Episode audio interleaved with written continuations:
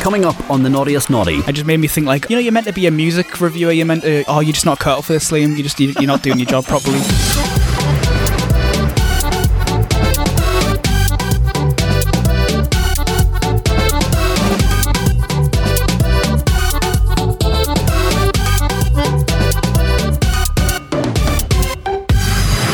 Outkast Miss Jackson was the clear standout track last week, but it didn't dislodge J-Lo's Love Don't Cost a Thing as Scott series winner.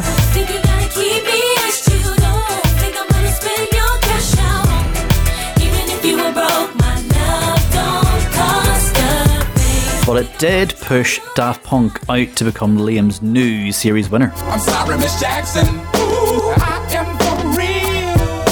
Never meant to make your daughter cry. Welcome to the Naughtiest Naughty. Do you know what the best pop song was of the decade? No, neither do we. So we're on a quest to actually find it. So we're going through every single top 10 single of the Naughties in order. We've completed 2000. We're currently in spring 2001. And we're going through lots of top 10 bad boys. Each week we choose an episode winner. And then we decide whether that beats our current series winner to take the existing title of the Naughtiest Naughty. Big songs winning so far, Liam. Really big songs. It's getting more difficult every single week. We're still having sleepless nights. Maybe you are too. And we'll get to find out whether you are or not now with your voice notes and comments and emails and such. Just a reminder that these are all things that we talked about last week, so if you haven't heard last week yet, I'd recommend going back and checking those and see what you think, see if you agree with these people who've got in touch with us. We're going to hear from your tweets and stuff very shortly, but first let's get some voice notes. This one comes from long-time friend of the show and, as I keep saying, reason why it exists. This is Becca. Now, she's clearly very traumatised. Hello, it is Bex, back with a brand new story that no one cares about. The topic of Dido really unsettled me. I'm quite triggered by her name, and this is because my dad joked with me when I was very young that Dido was going to be my stepmom. I think because my dad really likes Dido, he joked me very young saying that he's going to leave my mum for Dido. So whenever I see her, I want to punch her in the face, even though she's done nothing wrong.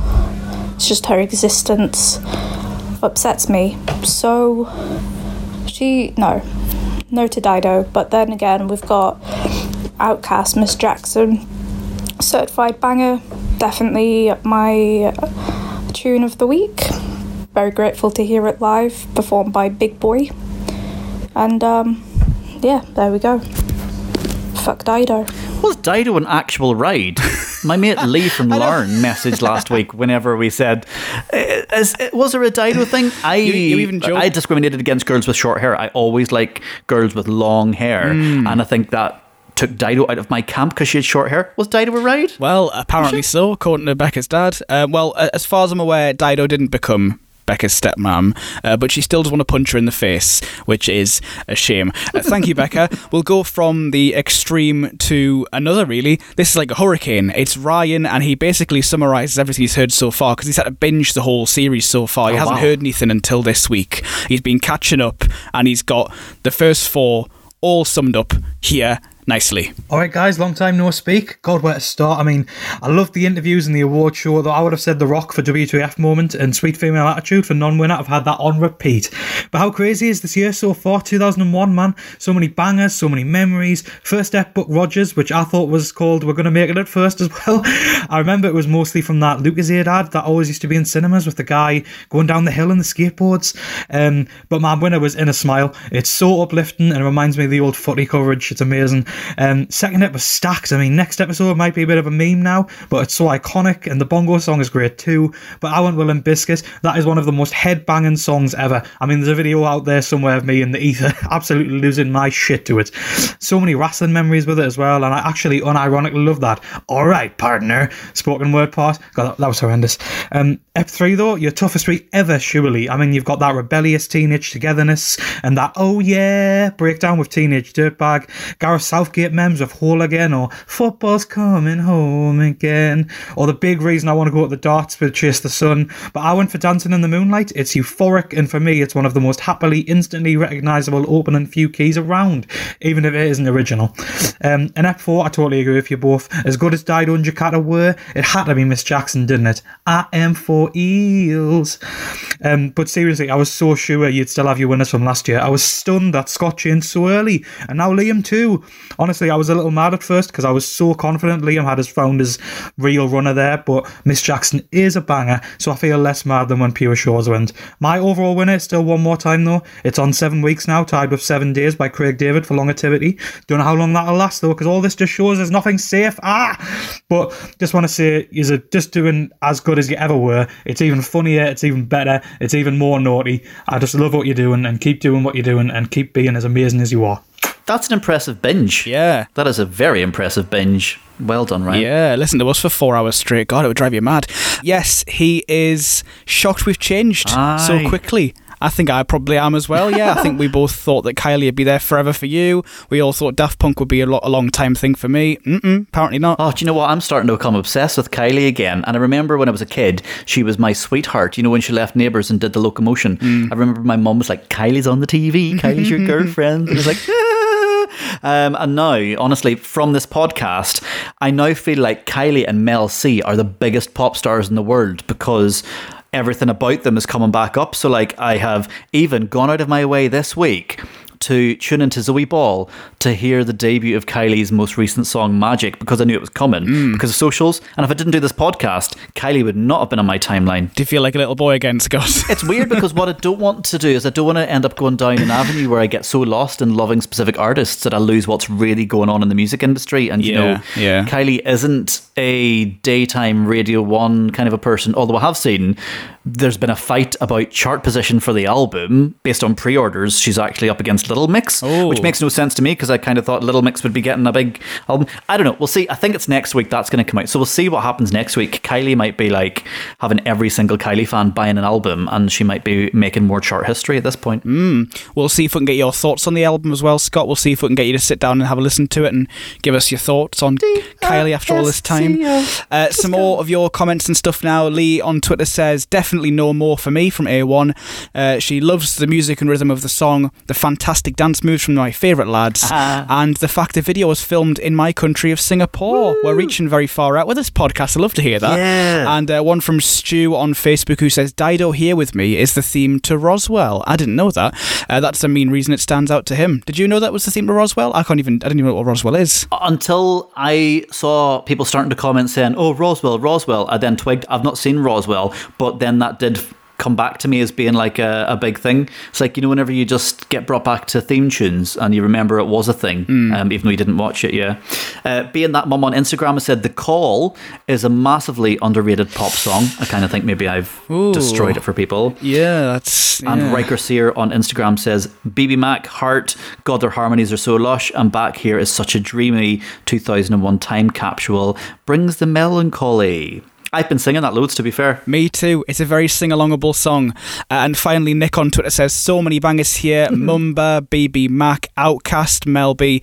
Definitely remember rinsing that Samantha Mumba track a lot. I was quite surprised last week you didn't choose Samantha Mumba in your contenders, given the billing she'd had in previous weeks, or in previous songs. Oh, I know. It was a big, you know, Ms. Jackson, Outkast, and this is exactly why this podcast's interesting. You know, we cannot do anything about the months or weeks these songs were released. And you know, you do have to be objective. And Mumba, I loved Samantha Mumba, and I still love Samantha Mumba, and I just wish that she was doing stuff today. Spreadsheet wise, when I looked forward, I would have seen that and gone, there's an episode winner. And then when it comes to it, you know, we do change as we go. I think last we heard about Samantha, she was doing some new music, but whether that comes out this year or it's moved to next year because of all that's happening, we don't know, but I'd love to hear some new music from Samantha. Shall we get into today's bangers then? Oh, let's do it. So we've got a big doubleheader from the Manic Street Preachers on the way, and the recipient of our 2000 award for worst cover, Westlife, return with another effort. And there's debuts for Gorillaz and Nelly Furtado, but first... So we are into the month of March 2001. Remember March 2020? Ooh. What a great month that was. Really look back on that one with great fondness. And here we are again. How funny is it that, I know, no toilet roll in March 2020, mm-hmm. and we're pretty much going to have no toilet roll kind of like October 2020 as well. Yeah. If we go back to 2001, this was the month and this was the week, the 4th of March 2001, where Mel C kind of cut ties with the Spice Girls. She sort of said that she wasn't going to do anything else with them. Can you shed some light on this, Scott? Because it sounds like a bit of a traumatic time for the Spice Girls. You know what? I don't remember, because my trauma and my Spice Girls love kind of ended when Jerry left, to be fair, because, you know, as much as Holler is my favourite Spice Girls track, that's an on-reflection thing, because it wasn't an at-the-time thing. It was a, when I've listened back, I think production-wise, it's brilliant and I get it, but I don't really know, you know, to be honest, without sitting going and looking through blogs and going, oh, actually, that's right. Nah. Oh, well, I thought I'd chuck it out there. Don't remember. Meanwhile, in the charts, Atomic Kitten, after 4 weeks at number one, they were finally dethroned by this from Shaggy and Rick Rock. This is It Wasn't Me. But she caught me on the counter. It wasn't me. Saw me banging on the sofa. It wasn't me. I even had her in the shower. It wasn't me. She even caught me on camera. It wasn't me. She saw the marks on my shoulder. It wasn't me. Heard the words that I told her. It wasn't me. Heard the screams getting louder. It wasn't me. She stayed until it was over. Honey came in and she caught me red-handed, creepy with the girl next door. Picture this, we were both butt naked, banging on the bathroom floor. I had tried to keep her from what she was about to see. Why should she believe me when I told her it wasn't me?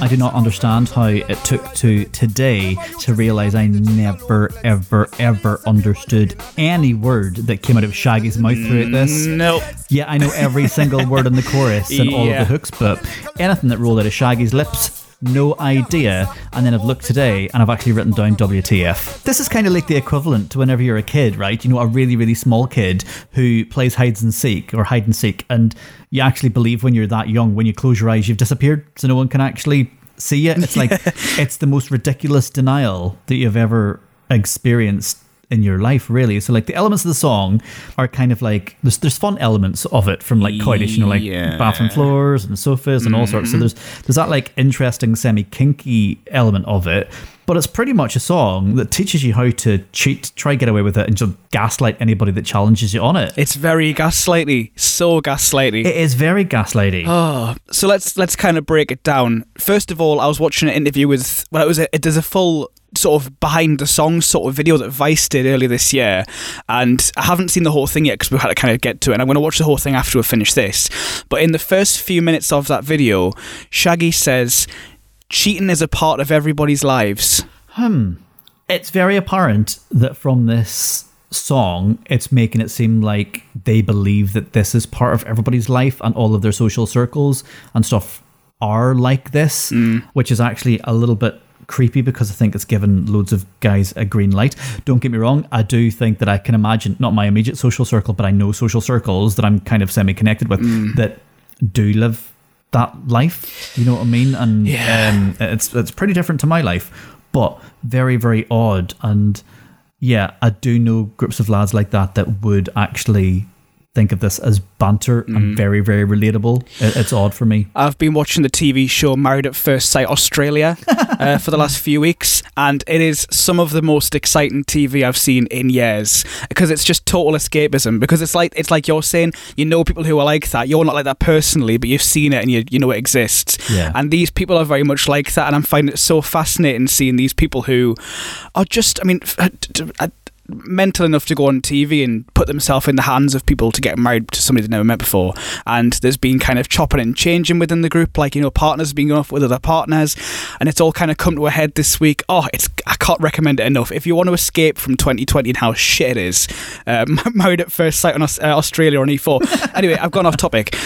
To go into some of the, I had to give it a plug, sorry, I had to break down some of what is said within those verses that we've already kind of said we didn't really look into much, because Shaggy has this weird accent that he does, which he doesn't sound like that in real life. No, he doesn't. I was expecting to see Shaggy talking like, yeah, well, I was talking about this, and it sounds like a normal normal person. It's just the accent is so... It's kind of interesting. It sucks you in, but it's very weird. Mm-hmm. So he says that you should deny it was you, even if you are caught red-handed.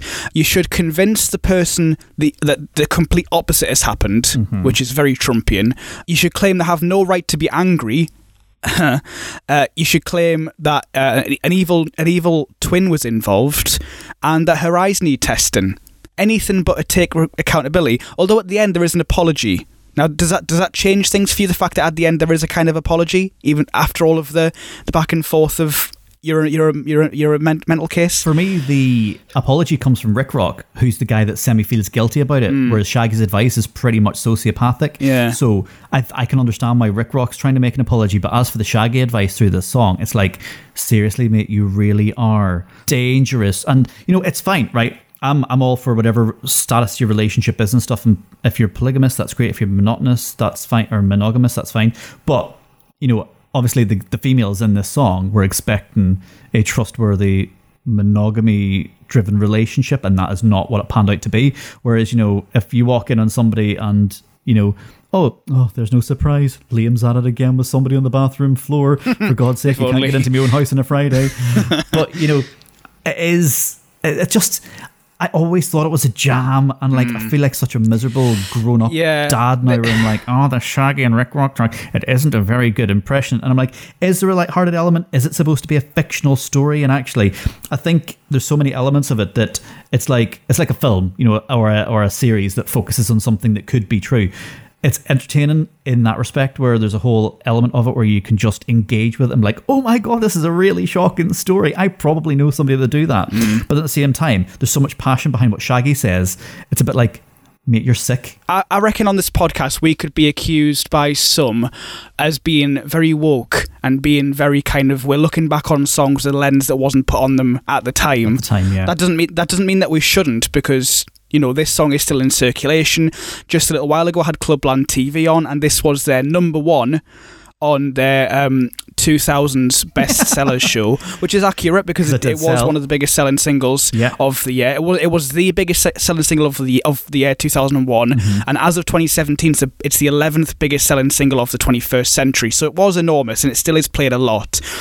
We have to look at these things retrospectively. We have to go back and kind of look at that context, because you can't ignore it when it's this blatant and when it's this... Well, I say blatant, we had to Google it because we couldn't understand what we were saying, but it's so blatant and it's so... You can't not do this. I'm sorry if Shaggy, It Wasn't Me is your favourite song and you've been to look past the fact that it's very gaslighty, but we can't ignore that, can we? We can't. No, I don't think people that have bought this, right, will have realised how gaslighty it was, because I think that people have bought it for... the melody and the lyrics and the chorus. So they've bought it for Rick Rock, even though it's a Shaggy thing. And yeah, the physical noise that Shaggy makes when he sings his verses is interesting. It's different and it's great and stuff. But I'm not convinced that, like, let me just completely jump to conclusion. 70% of the people here, I bet you could not sing either lyrics the verses on this. Nope. And we've kind of all been missold something. And I don't think it's not obvious enough that he's playing a character. Do you know what I mean? Considering the guy, like, refers to himself as, she caught me cheating. I'm trying to figure out, am I being too uptight with this? Is this weird? But I think, like, it's one of the golden things where it really just to show back what people were like in 2001. Yeah. And it isn't that people agreed with the lyrics. It's people didn't know the lyrics, and people listened to music like me where... the hooks kind of gradually go in and you start from nothing and maybe you get a couple of words that expand to a sentence and then you can do a whole chorus. And if it's an interesting piece of songwriting, you get the verses, you know, like a Coldplay or something that really chills you from the get-go, and you follow the structure of it through. Or a Say My Name, for example.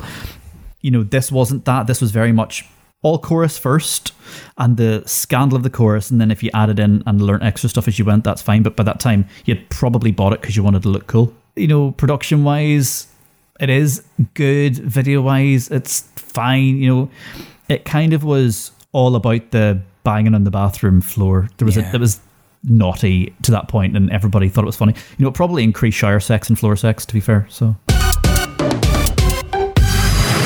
Wow, look at us getting deep already. But, Shaggy and Rick Rock, It Wasn't Me. It's not for me. Oh. A number one... refunds should be dished out for people that didn't hear all the lyrics. Yes. Okay, so Shaggy has arrived on the scene. We now have to say farewell to Ricky Martin. This is his final top 10 single, but it's kind of a ships in the night thing because we're getting more from Christina before she goes dirty. This is their duet called Nobody Wants to Be Lonely. Nobody wants to be lonely. Nobody wants to cry. My body's longing to hold you. So bad it hurts inside.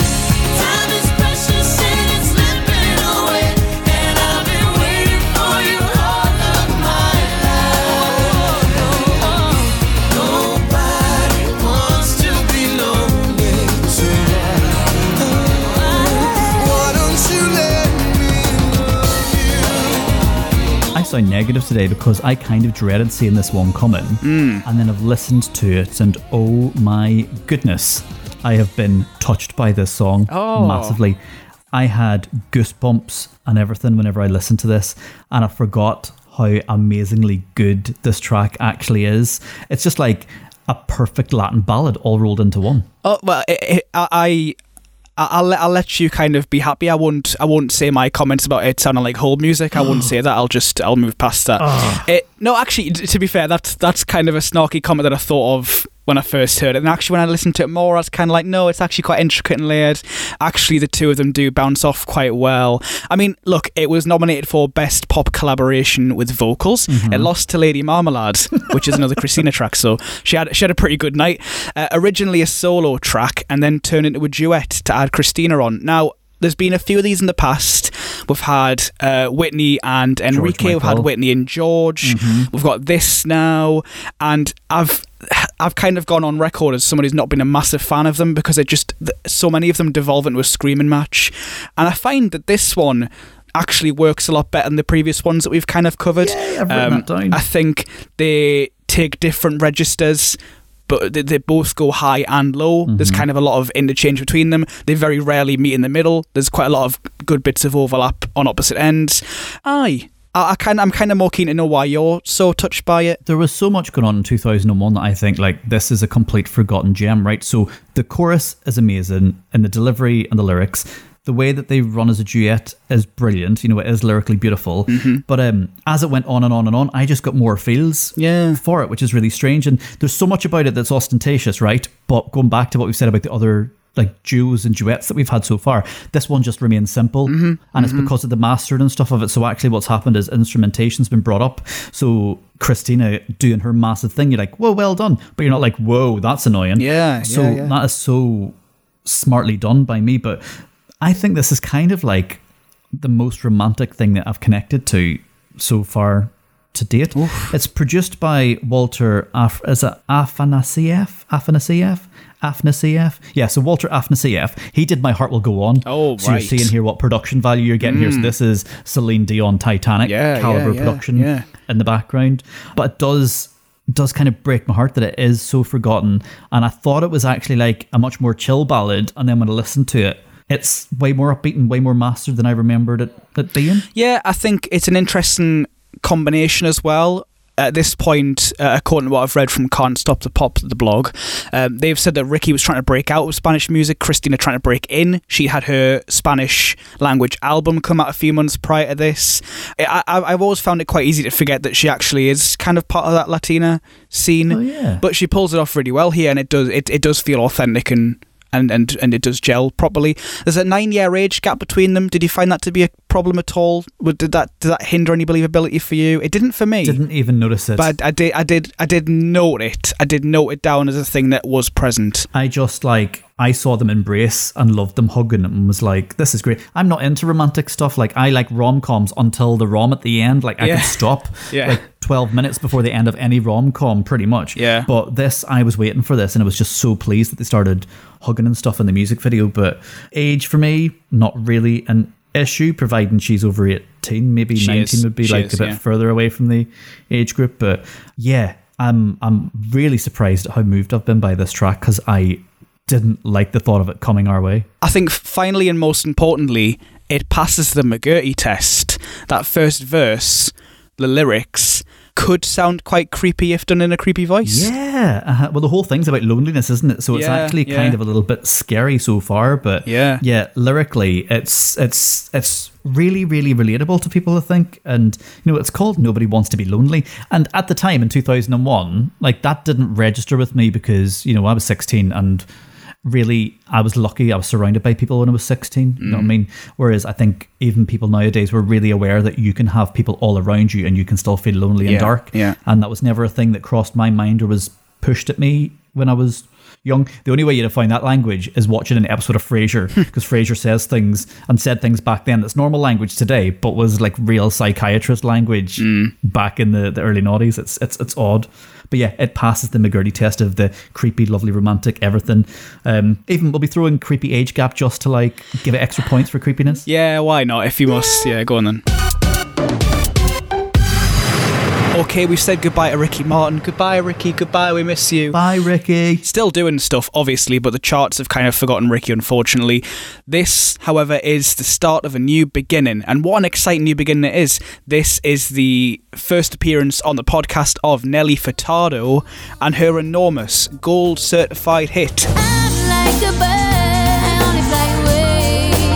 I don't know where my soul is. I don't know where my home is. And baby, all I need for you to know is like a bird, I'll only fly away. I don't know where my soul is. I don't know where my home is. This was the debut single, and a big debut, really. Oh, yeah. I remember at the time the scandal was, and this was probably mostly in my head, is that people really thought that at quick glances that Nelly Furtado was Courtney Cox. There was so much of a similarity between them. There was so much scandal at the time about this whole, are they sisters? Are they the same person? What's going on? I remember being at a friend's house and we'd been watching Friends, and then we put on the music channels and I saw Promiscuous on the video for the first time. And that, I mean, like, what are the chances of seeing Friends and that on the same day? And then you go and say that. Yeah, I agree. Oddly enough, she looks less like Courtney Cox in the video to this one. Like, she looks very much like her, but there's a lot of zoom in on her, and you can really see the differences if you've watched a lot of Friends. But in future things, she becomes more Courtney Cox. It's dead odd. It's like really interesting to see. But this one has a massive, massive, massive chorus with just like a huge sing-along factor,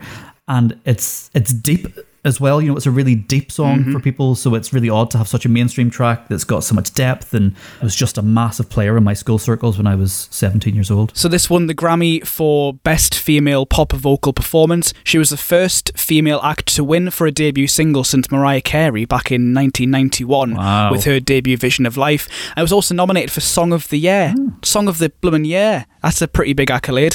Pop Sugar put it in their top 40 saddest songs of 2000 last year. Sad? Is it sad for you? I guess certain interpretations of the lyrics, and you know, being a bird means being fleeting, nothing lasts forever.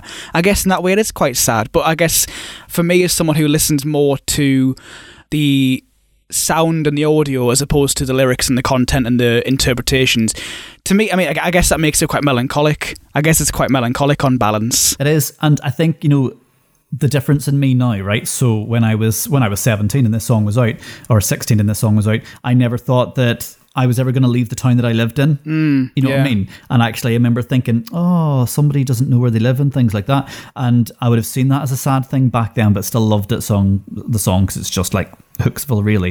But actually now that I've randomly moved away from where I came from, even though I was the only one of my family members that didn't want to, and then, you know, the ones that wanted to move away now all live back there, and I see it as like, actually it's actually really optimistic as a song, because it's telling you that the world is your oyster, and yeah, there's like love elements and stuff to it too, but there's so much that you can do with this track, or so many ways you can interpret it. I think it's down to your mood. So if you're in a great place and you're driving along and you're singing it and the world is your oyster, you'll be positive about it. If you're suffering a breakup or you're just in a bit of a bad place, you just adapt it to you at the time, really. Yeah, no, I totally agree.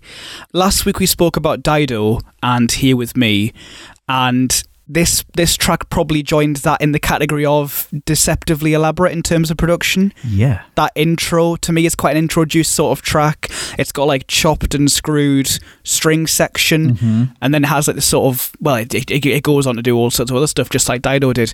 I think the whole combination of her voice with the production, it just stands out so well. And I think there's people who, and I know for a fact there's people who hate the fact that Nelly's career changed after this and it became Timbaland and it became Maneater and Promiscuous and that kind of stuff. Mm. What do you make of that? There's some who think she really torched her career by not following this up with more of this ilk. Oddly enough, my favourite Nelly Furtado track is one where, again, she's probably sold her soul, because I'm pretty sure she's never met this guy. Broken Strings with James Morrison. Oh, yeah. And I think that's a brilliant song. I really, really love that song. Mm-hmm. And I think that they've never met each other and it's all kind of press, really. But I think... you've got to play the hand that you're dealt, and actually maybe, like the Timbaland ones are big songs. Like, they are good. Promiscuous is a great song. Oh, yeah. I wouldn't complain. I think she had the chance here. I think she had two options. She had a great breakthrough single, and she could have maybe got like a couple of good selling albums had she just stayed as like like an independent alternative artist, or she could have gone for it and played it. And I think she went for it and played it, and she's really put down a lot of big tracks in the Hall of Fame, and I would have probably played my hand the same way she did. Yeah, I love this, and I've always loved it. I think my era of Nelly, in terms of like being very consciously aware of who she was and what she was doing, would have been that Timbaland era, but this one has always been in my life. I love it so much. I've never known what the lyrics are. In a different way to Shaggy. I've never really kind of studied it closely enough in a very different way to Shaggy. I can at least understand that she's speaking English. The line at the end of the chorus, I still don't know what it is. I still don't know what it actually is. But I always thought she was saying, maybe I'm a dicky bird. Maybe I'm a dicky bird. I don't know where my home is. I don't know where my soul is. Well, there's that as well. So where my home is. When I've been singing it, I've always been getting soul and home mixed up. So every time I sang this song, I've always said the line, I don't know where my hole is. Yeah, we always did at school too. And it was, so there was a stupid jokey piss take of this song, because it was, I don't know where my hole is. Yeah. Like, look down, lover, grab a hand mirror. Don't be afraid to explore. And then, in 2020, how many programs have there been on the trash channels being like, sit with a hand mirror and explore your own anatomy. So like maybe Nelly Furtado inspired girls all over the world to use mirrors and just get to know one's body just from a merge of soul and home. This track for me is exactly what this podcast is about, right? Because I think that we've discussed the whole, we're looking for the best pop song, and just because something like Whole Again was number one for so long, that doesn't mean that it was the best pop song. Don't get me wrong, it was a banger and it was very, very big. Yeah. But something like this got to number 5. It was a breakthrough, and debuts are really easy to overlook sometimes because of the way that they like chart massively in America, then they don't do very well in the UK, or like actually an American getting a debut number 5 in the UK is a UK number 1 for them in theory, because they've done so well. But this deserved to be number 1. This is a number 1 caliber track, and I think really on reflection, if you ask people what number did Nelly Furtado I'm Like a Bird get to, people would assume it was a number 1. Yeah. And I think that's what this podcast is exactly for, discovering these again. So this is an interesting situation because we've got 2 Manic Street Preachers tracks. Now, normally we'd be like, oh, it's Steps or it's S Club. We've got 2 tracks on the same single. No, this is 2 separate singles. They released one that got to number 8 and one that got to number 9. So we'll start with number 8. This is the first one. It's called So Why So Sad, and it's the Manic Street Preachers. So why so sad?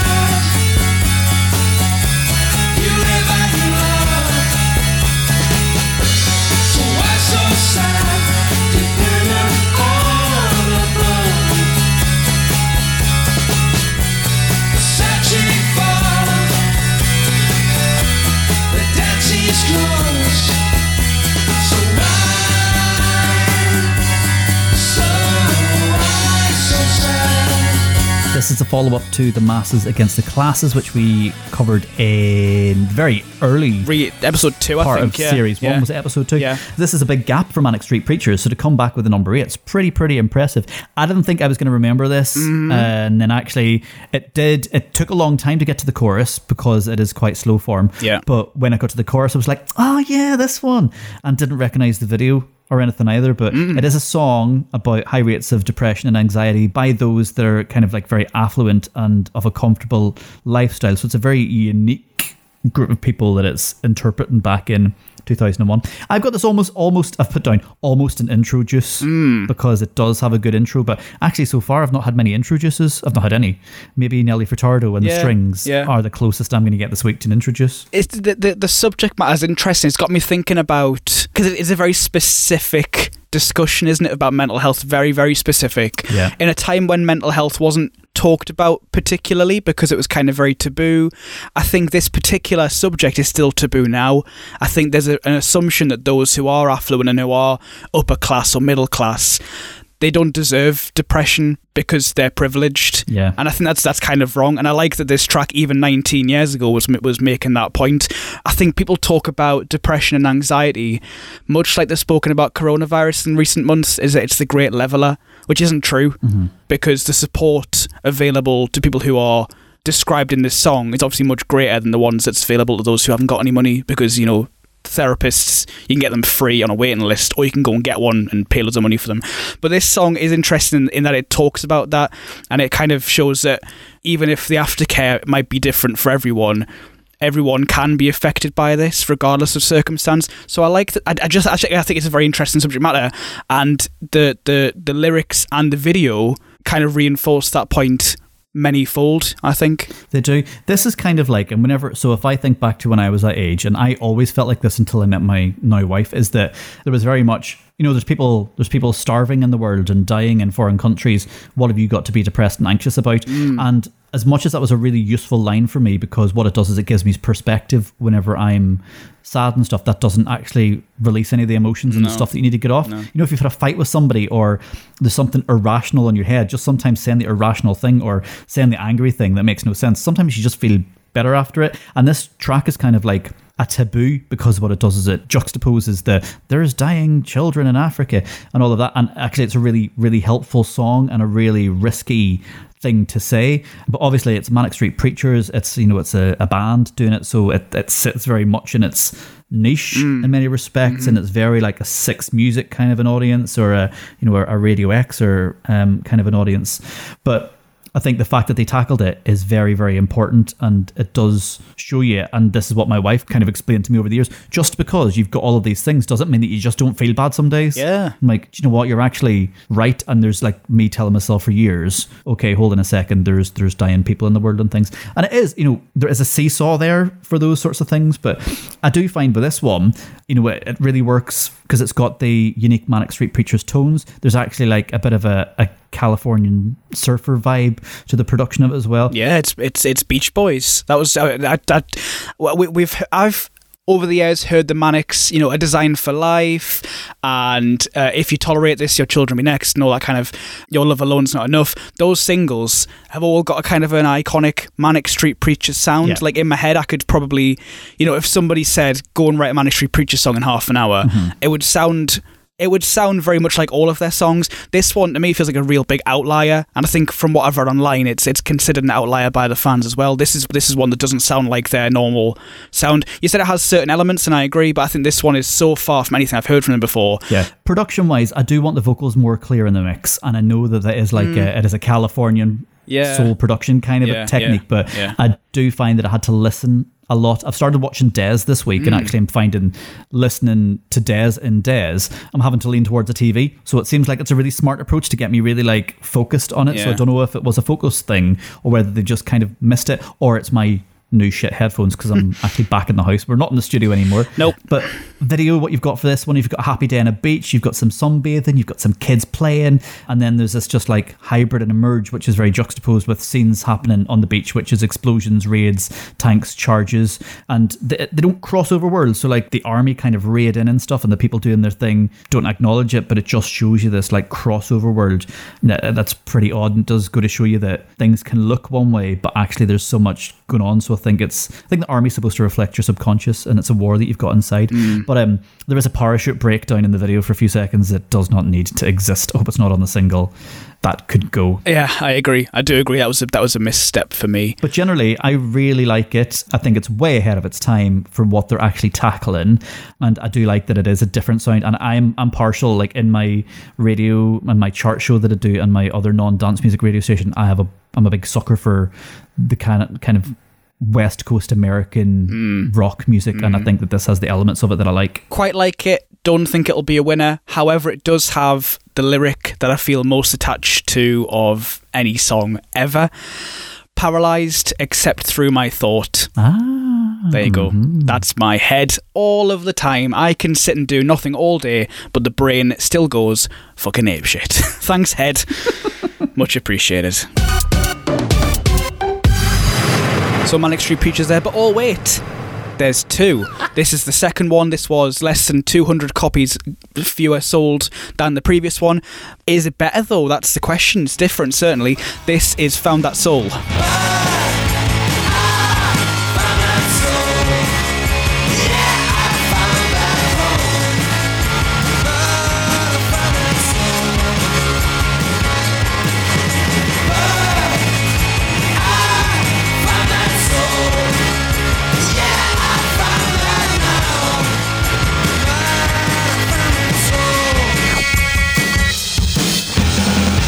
This one has attracted me from the get-go faster than what So I So Sad did, but So I So Sad really got me in the chorus, whereas this one is instrumentally great.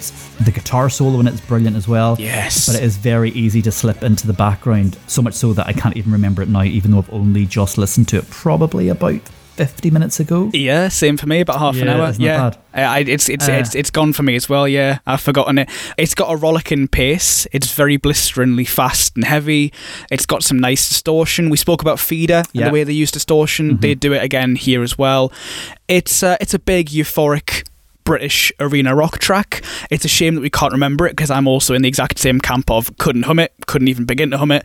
But this is the opening track off the album, Know Your Enemy. This is some start, isn't it? It really is. The way it caught your attention straight away, this is how you start an album. This is just go in, guns blazing, boom. I think actually the downfall of it is that it's so brilliantly intelligent and poetic that that's what's actually happened. So like we said, instrumentally it is brilliant, but I think whenever I've sat down, because with this one and actually what I've done really heavily this week is, I think because we started with Shaggy has me with lyrical checkers open, but this one compared to So Why So Sad, I really enjoyed following So Why So Sad through whenever I've gone through it. So I've kind of listened to everything. I've like done the video version, I've done the lyric version, and I've listened to it without anything to get my own perspective of it, a bit like a pre-prep.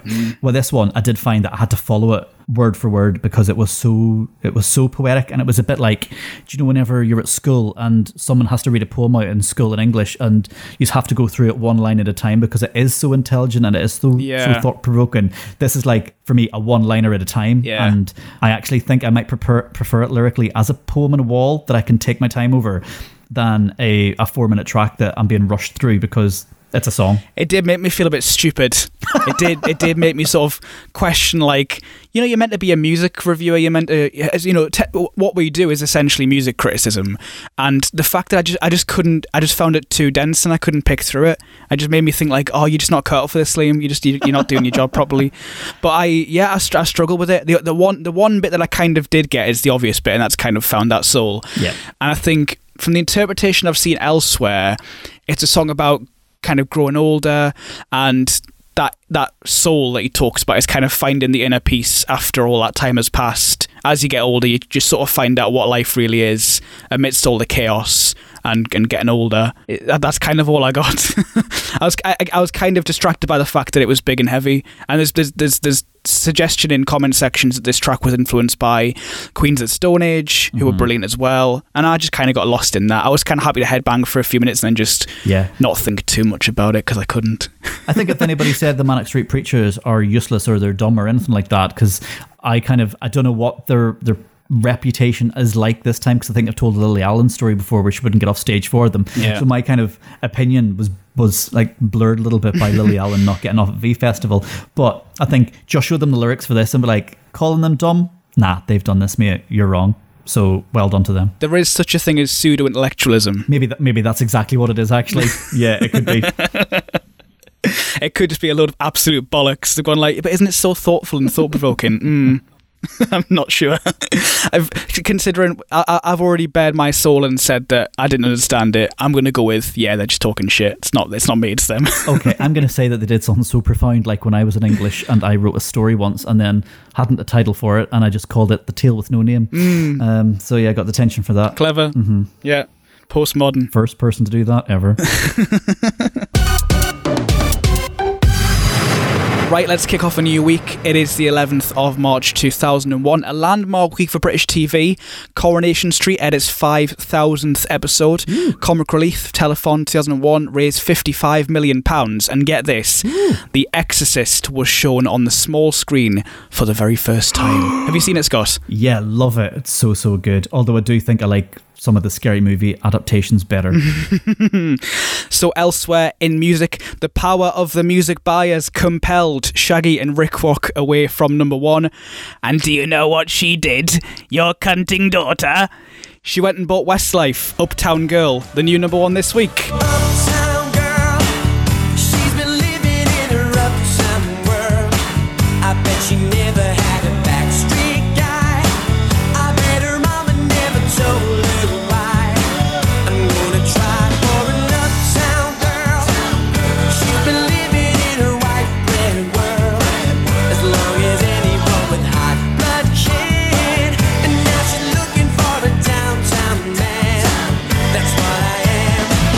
This was a golden ticket for lads to be seen enjoying Westlife. Finally, yeah. There was a little bit of credibility because of the Billy Joel factor, so that you had to hate it because, oh, you've taken on Billy Joel.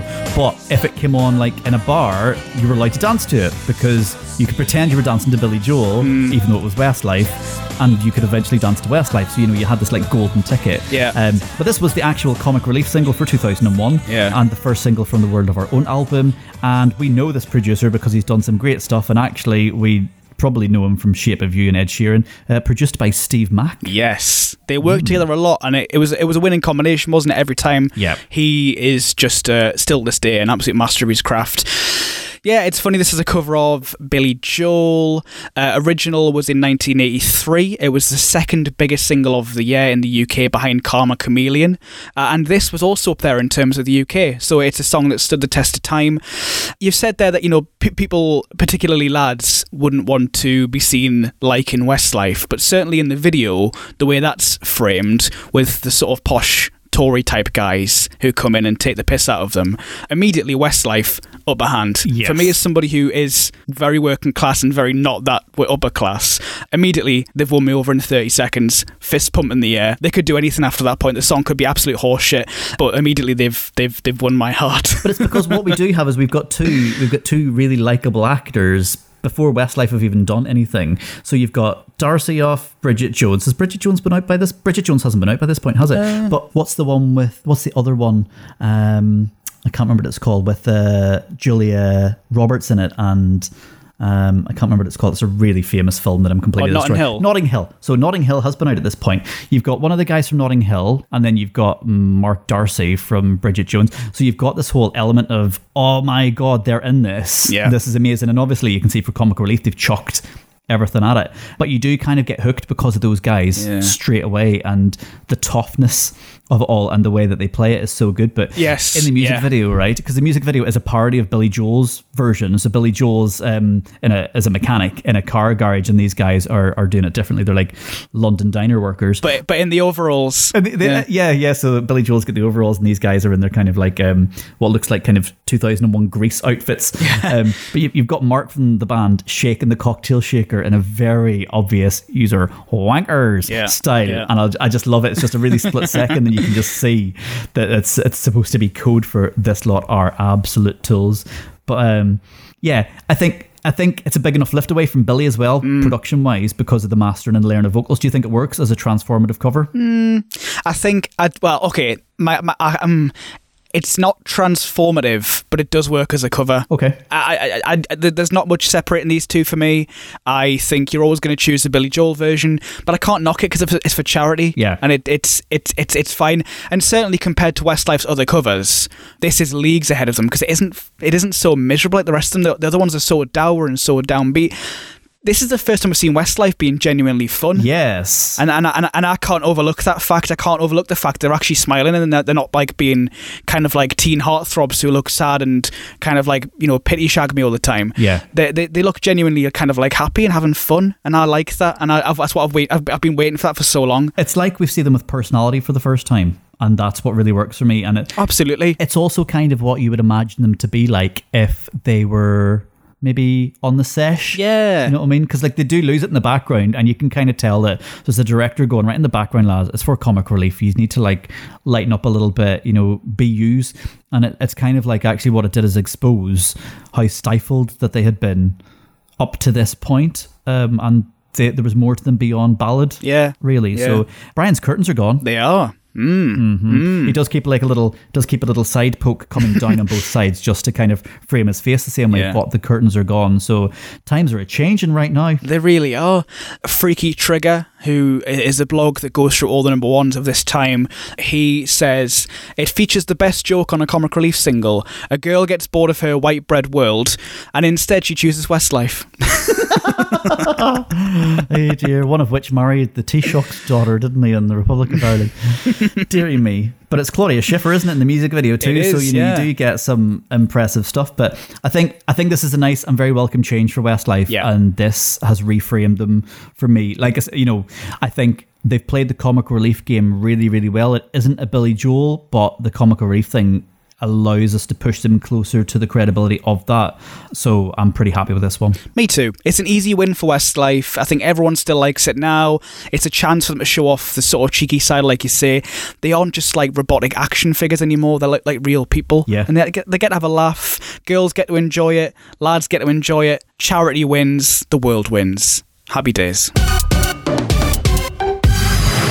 Right, forget everything you know about Blur and Damon Albarn. It's time to introduce 2D, Murdoch, Russell Hobbs, and Noodle. This is Gorillaz, the debut single, Clint Eastwood. I'm feeling glad I got sunshine in a bag. I'm useless, not for long. The future is coming on. Ain't happy. I'm feeling glad I got sunshine in a bag. I'm useless, but not for long. The future is coming on. It's coming on. It's coming on. It's coming on. It's coming on. I remember this so much whenever I first heard it, and I can remember everybody doing Damon's vocals because they were so and that was so much of a pull. How basic of a thing is that? And that just took everybody in. We'd never seen anything like this. This was such a movement and a half. Mm-hmm. You know, like in a day and age now where we've got manga, we've got like all complete virtual worlds. We'd never really had a virtual pop band before. No. And it was just sat really odd with us because we were like, how are they doing it? Why won't Damon just come and sing the song? Yeah. You know, why would they want to be virtual? It made no sense to me. But Jesus, what a groundbreaking thing that they did at this point. Yeah, so this is the project of Damon Albarn of Blur and Jamie Hewlett, who is the kind of the visual side of things, who draws the cartoon world that we're now so familiar with Gorillaz. It's got a rap from Del the Funky Homo Sapien, which is brilliant.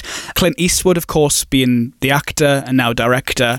And this song is filled of, you know, of samples and references to his work, to other Clint Eastwood films. They've used a melodica, which makes it sound like a fistful of dollars. This is the start of... Well, okay, this is a new thing that was eye-catching, but did you know at this point maybe the start of a whole universe that would still be going on 19 years later? Because it's never stopped Gorillaz. It's always been a massive, massive thing in my lifetime. But back in 2001, was this a thing that was going to stick around, or was it just kind of a flash-in-the-pan novelty thing? It was odd because there was two versions going around, obviously. There was original, really chill, I ain't happy. And then there was the Ed Case remix, which was the one that was getting the radio play, because it was a UKG track. So there was two things. So actually, I think if you bought the EP, people bought the EP because they knew the Ed Case remix, and then they rediscovered the original Chill version. So I knew both of them, one from music channels, one from radio play. But you knew something special was happening, but then we just come off the millennium bug, and we were really aware that technology was completely changing everything, and it was really apparent from at this point that this not necessarily could be the future where people had avatars. I could never have guessed that I'd have an avatar one day, but we could see that music was potentially about to change. We didn't know if it was going to be Gorillaz keeping us there, or whether they were going to be short-lived and somebody else would come in and do it like differently and a bit more advanced or whatever. But there was definitely something in the air that things were going to be different, and this was probably one of the first points that really brought it down to millennials and was like, shit, this is weird. Yeah, very, very critically acclaimed, makes a lot of the greatest of all time lists or like greatest of the decade lists. And I think rightly so, but I think the best is yet to come for Gorillaz. This is certainly a good starting point. Yeah, It's very trippy, it's very weird, the kind of references to drugs. I know Sunshine in a Bag is a direct reference to Clint Eastwood in The Good, the Bad, the Ugly, but also there's kind of talk of could that be like some kind of like wacky-backy or, sort of magic stamps or whatever.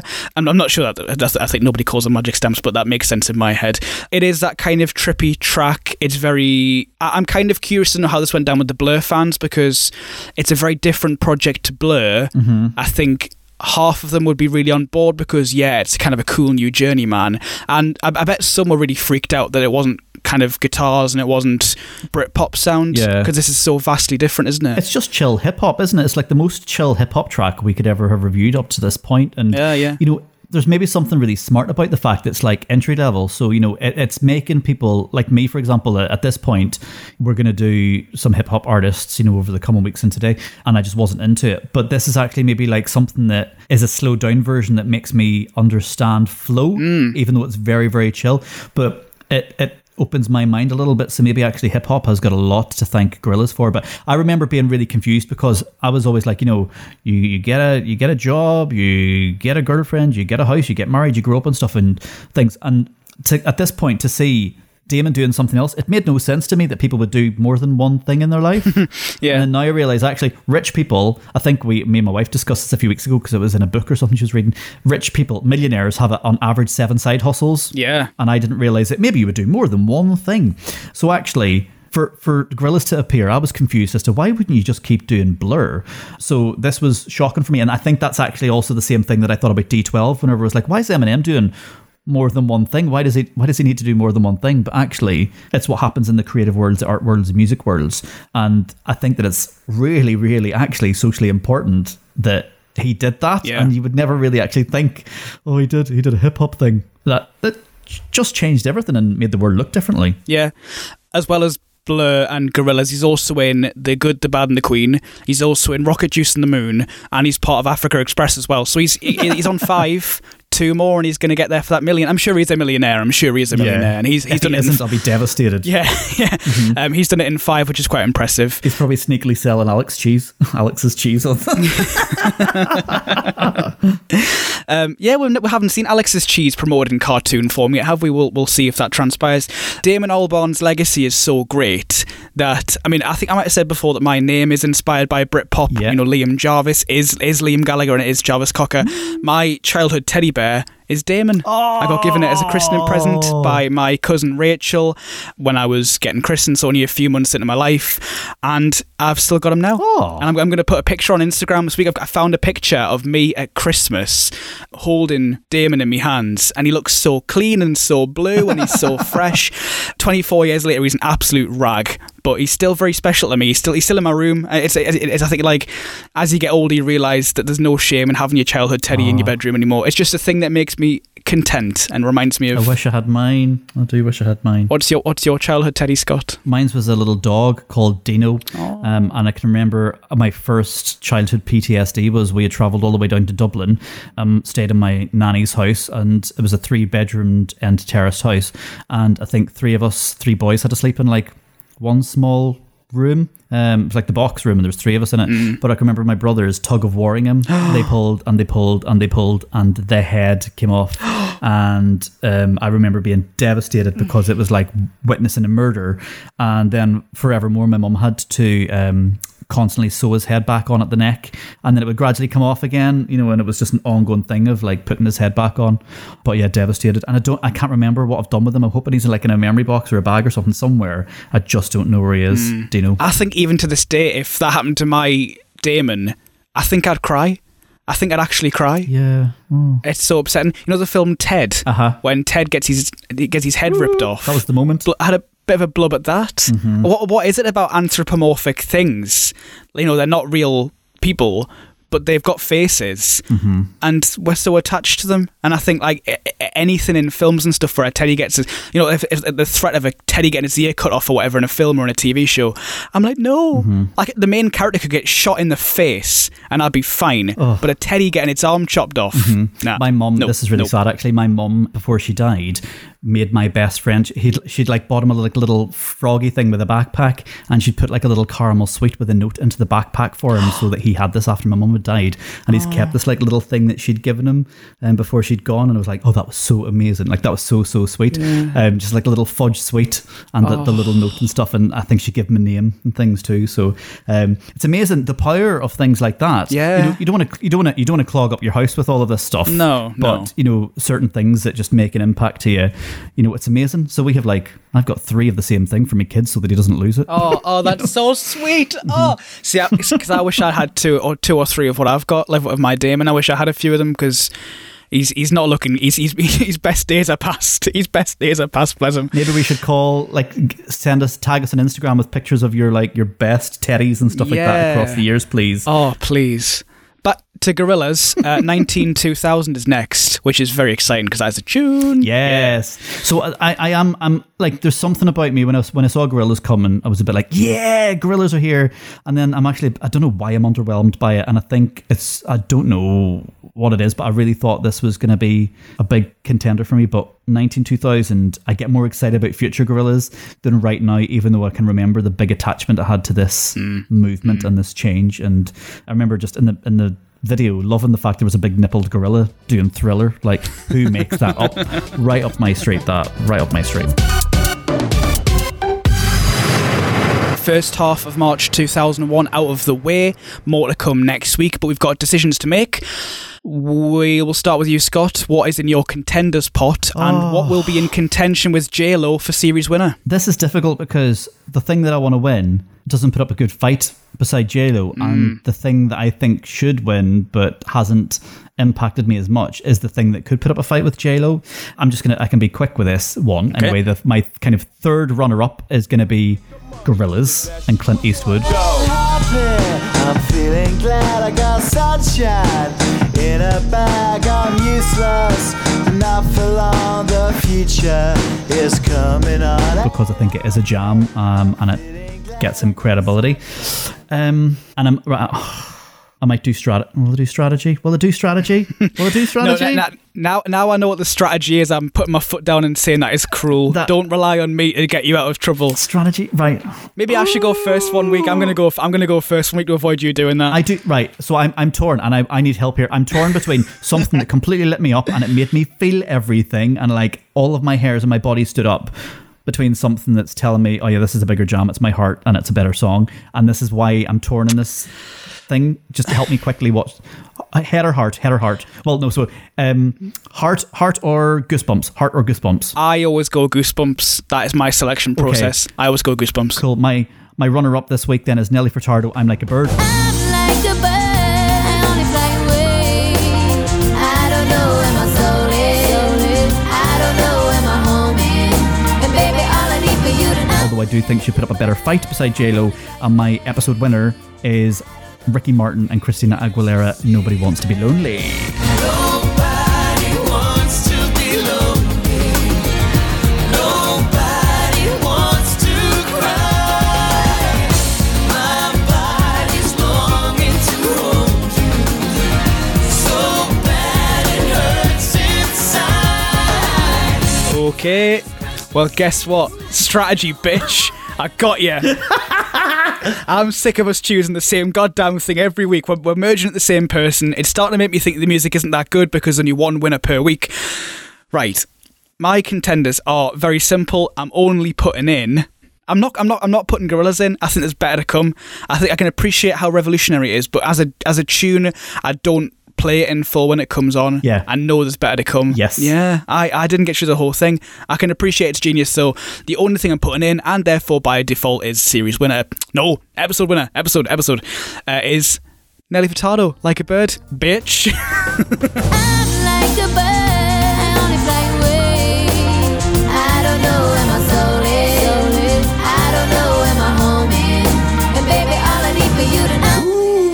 Have we done a one-pot winner before? There's a week last series where I put Steps in and that was it. I put Stomp and that was all I put in. So I've done it once before, but I'm fairly sure you never have. Okay, yes. Okay. But you have put three in though, so...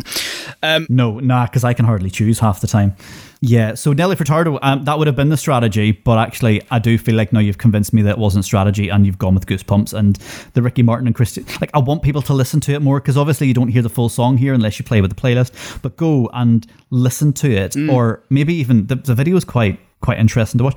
Watch the video and maybe just do it twice and it is... Maybe I'm wrong and I'm going to eat my words next week, but... I always go for Goosebumps.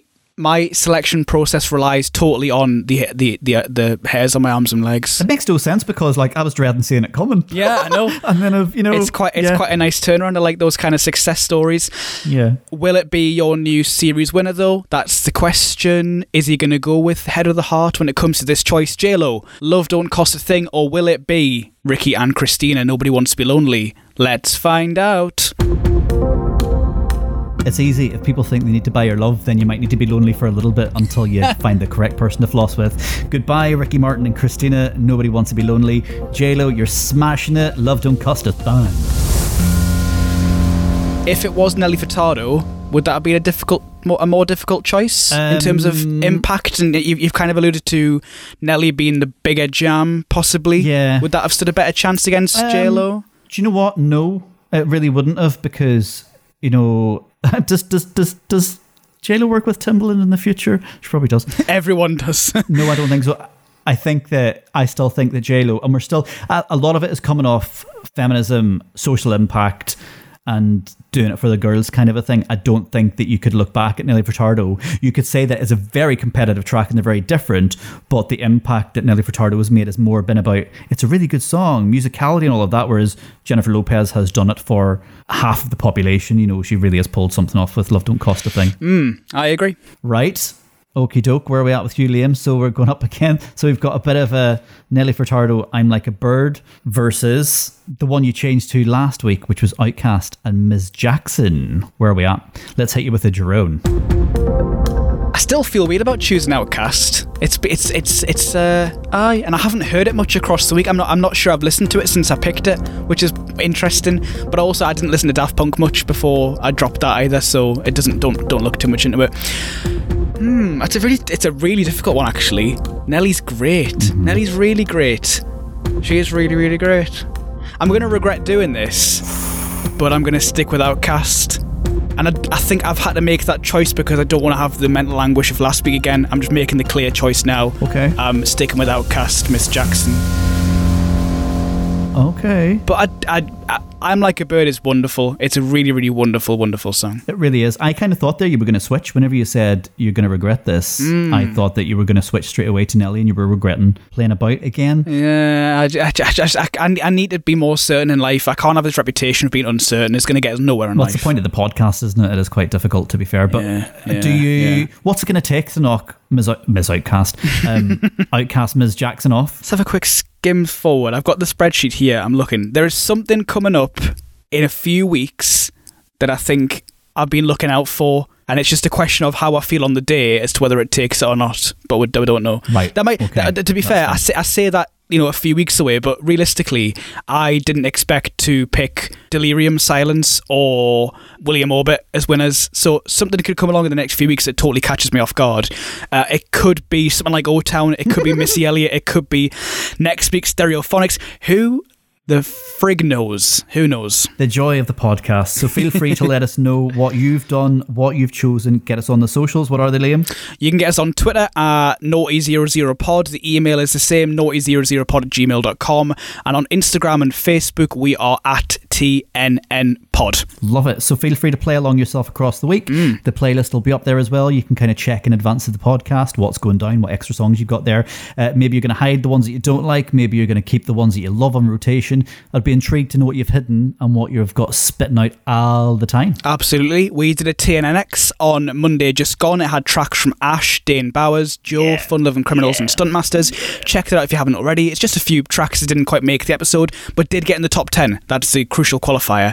We also did the listener's choice vote, which returned an interesting result. Ooh. We, for the first time possibly in this series, I'm going to have to go and check that for certainty, but I feel like for the first time the listeners chose what we chose, and they also chose Outkast Miss Jackson as their winner.